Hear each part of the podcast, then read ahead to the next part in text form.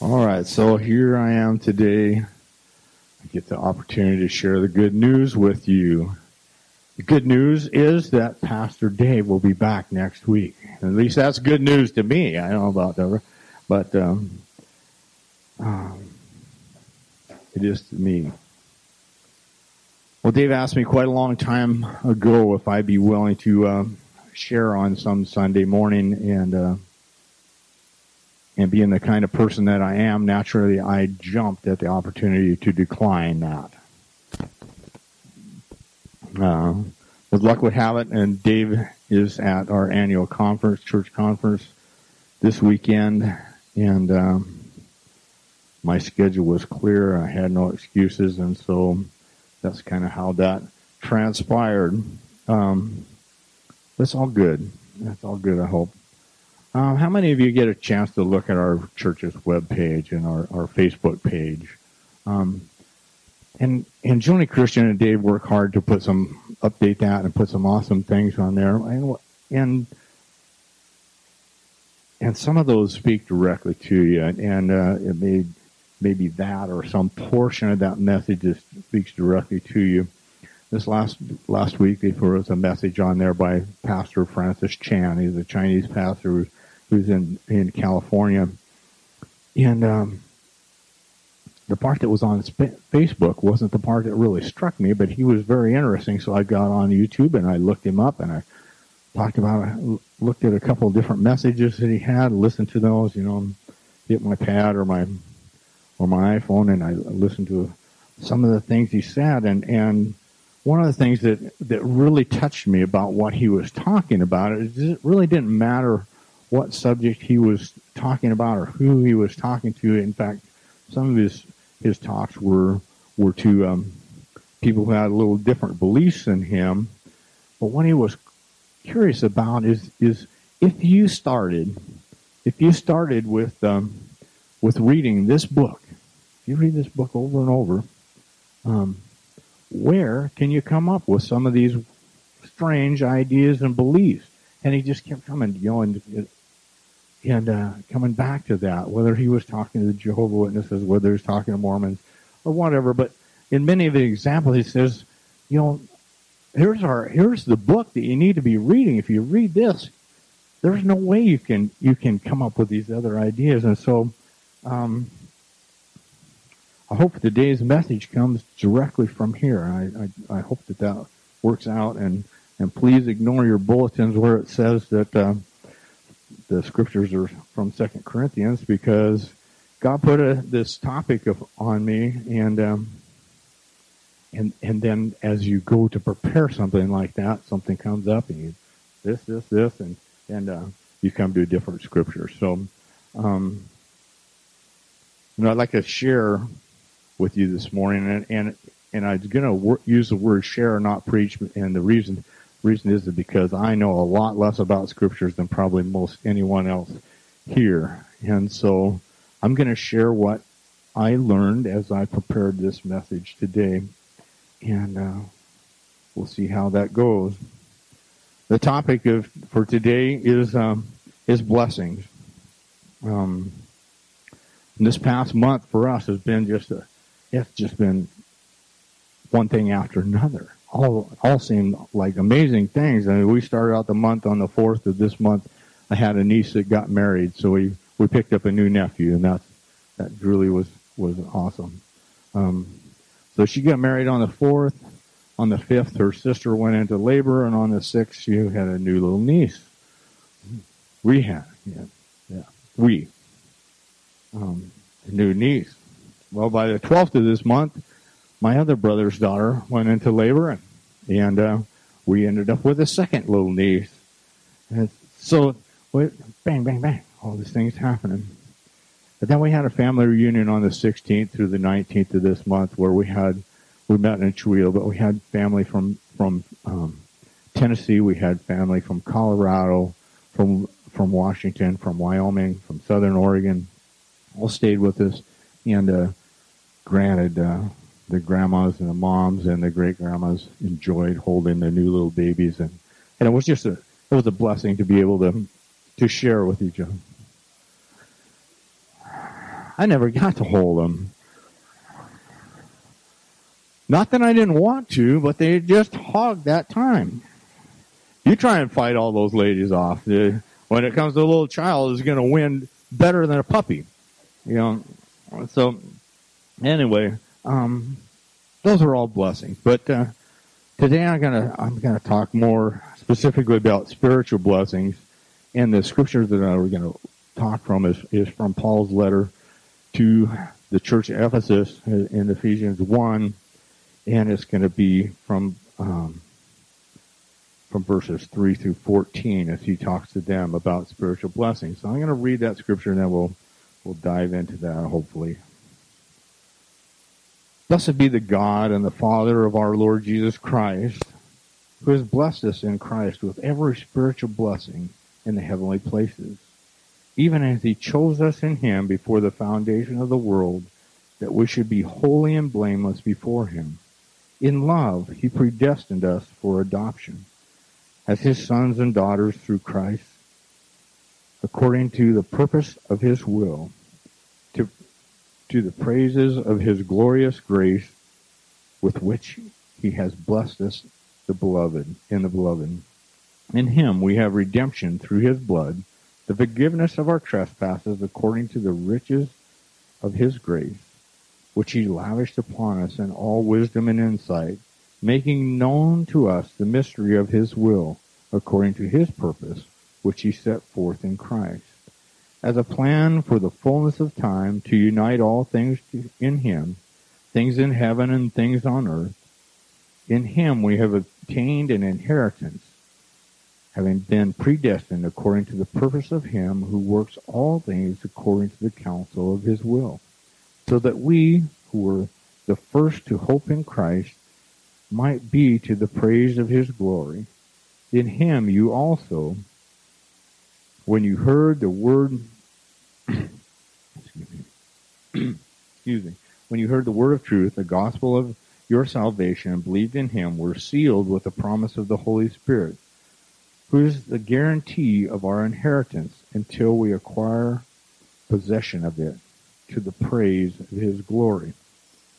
And I do have to share with you that Dave uses this little tablet of his because it's easy for him. I use it because I can make a font big enough for me to see.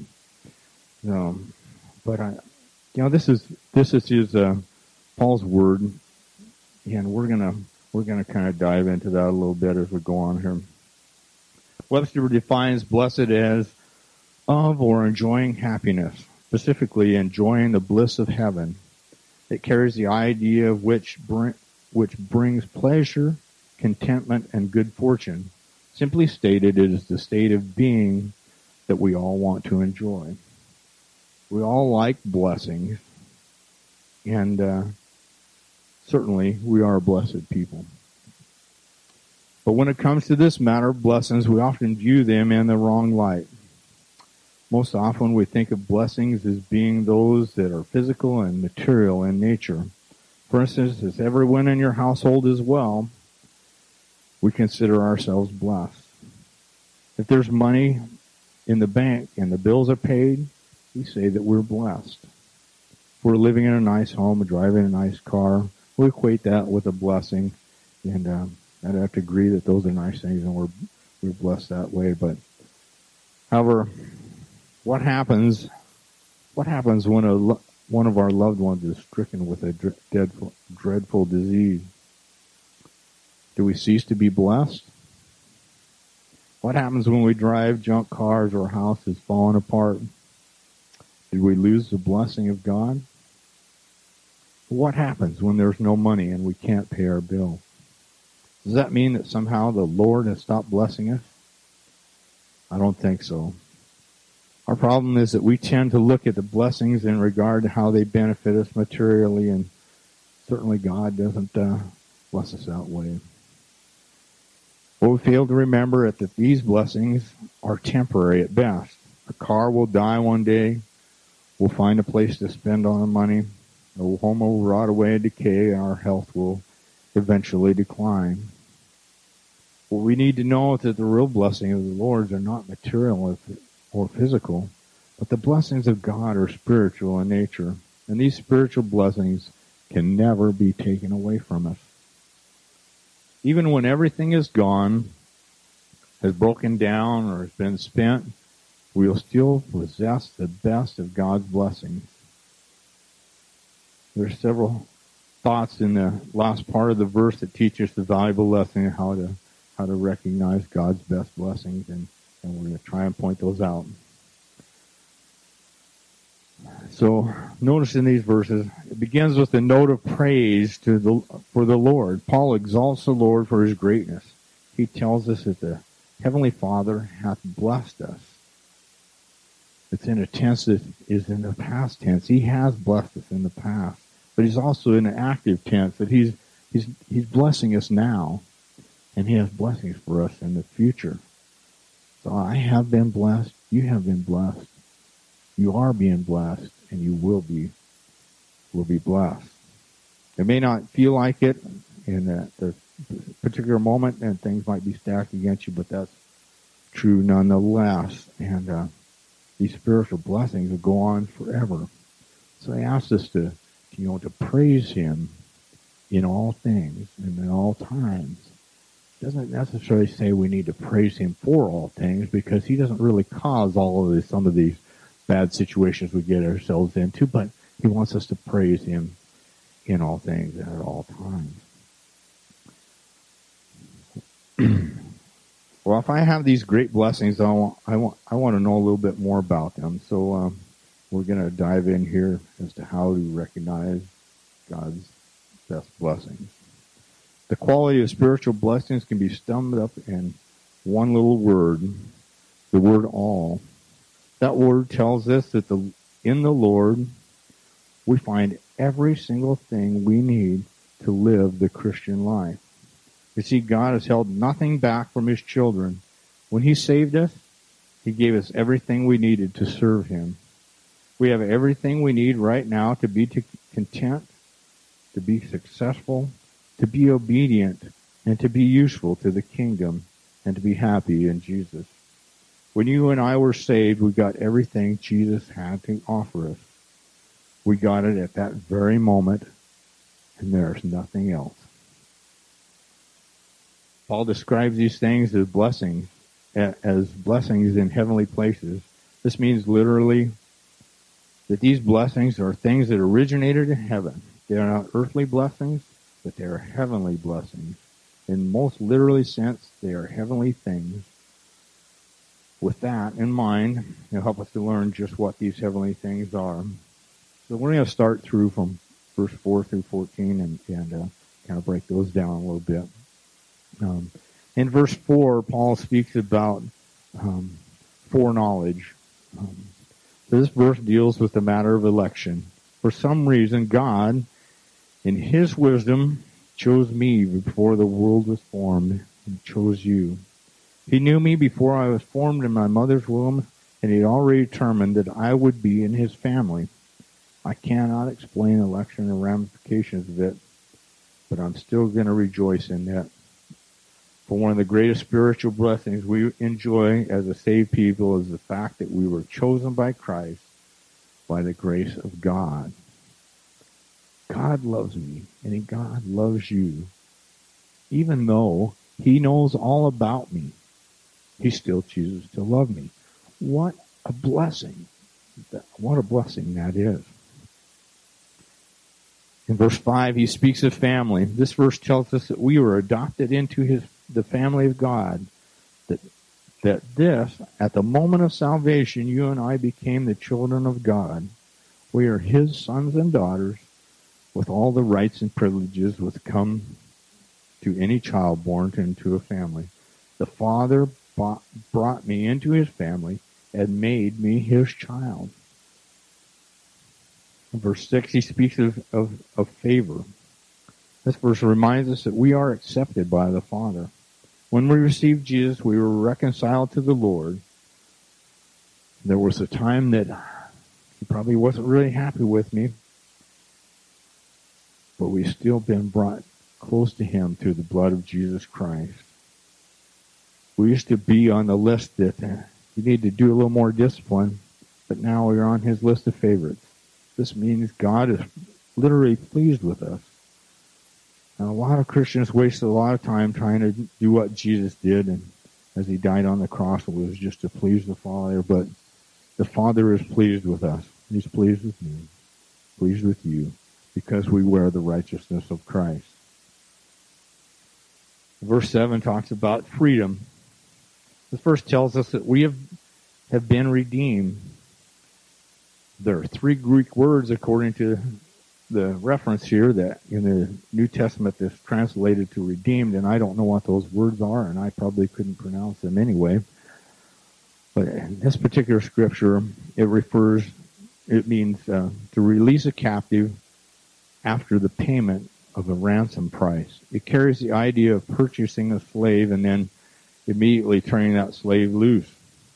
This is what Jesus did for us. He paid the price, and then he set us free. Jesus died for me, saved me by his grace, and delivered me from the captivity of my sin. What a blessing. Verse 7 is talked about forgiveness, refers to forgiveness. And this verse goes to tell us that we have received forgiveness of our sins. And I don't know about you, but that means a lot to me.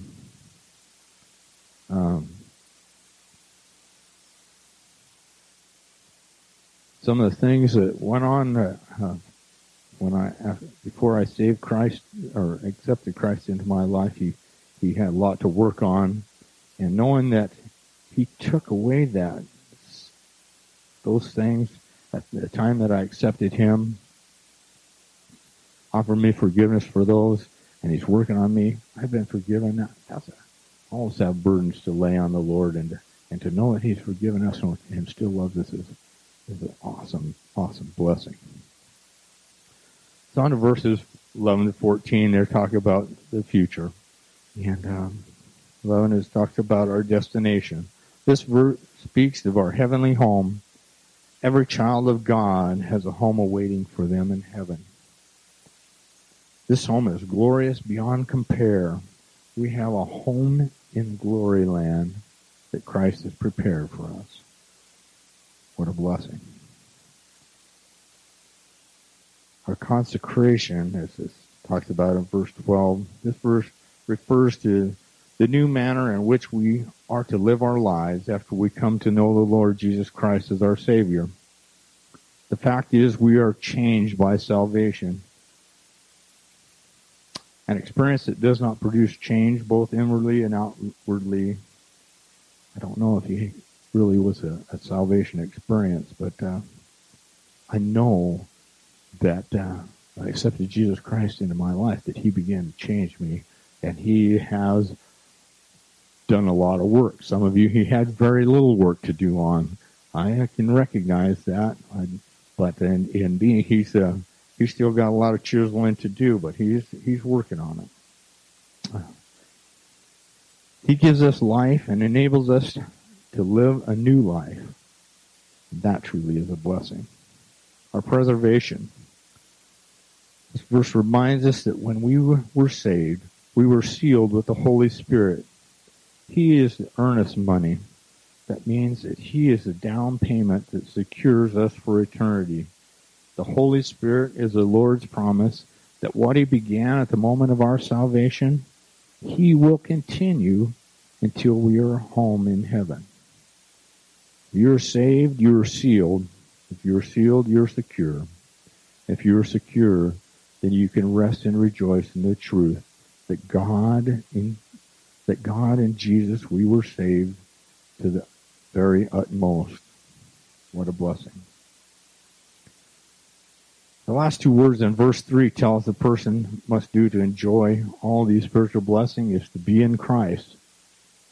In Christ. What it means is that you need to open your heart to allow him in, and then trust in him, and he will get you back on the right path. He'll put the right people in front of you, and he will fill that void in your heart.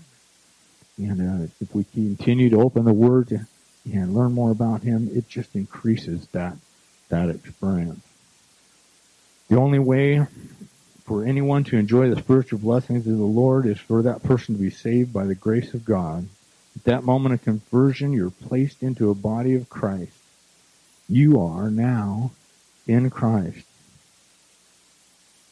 When this happens, you're made a partaker of all the spiritual blessings of the Lord. Are you in Jesus? Has you accepted Jesus Christ as your Lord and Savior? It is never too late to invite Him into your heart. If you are, then rejoice, for you're blessed with all the spiritual blessings. If not, you can be saved by coming to Jesus Christ by faith and receiving Him into your heart and life. Then you can begin to enjoy all that the Lord has to offer. When you and I look at our blessings from the Lord's perspective, I think we would all have to say that we are indeed blessed. God has provided us with blessings that go beyond description and beyond measure as to their value. I think we just need to learn to praise the Lord for His blessings. We need to learn that what we often think of are blessings really aren't. Too often the real blessings in lives are those spiritual things that we always have. No matter what else is happening around us, the real blessings in life are the things that never change and never fade away. We are blessed. No matter what else is happening, if you're saved, you've accepted Jesus Christ into your heart, you are abundantly blessed. And I think we ought to thank Him for those blessings. I truly believe that we as a congregation of this church, we as a congregation are the church. I'm blessed because of your friendship and the love that's shared here. But this building is a place for us to gather together and lift one another up when we need time to. But we are the church. We're the body of Christ on earth, with His hands and feet. So I'm going to share a little bit, one little saying that I borrowed from Pastor Shane Moffat at Garden Valley Church. He has a slide up as he finishes his presentation. And that slide simply says that the church has left the building. Let us take God's message to those outside these walls, share His love, and share those blessings with others. We are changed in Him. Let us help others to experience that. Amen.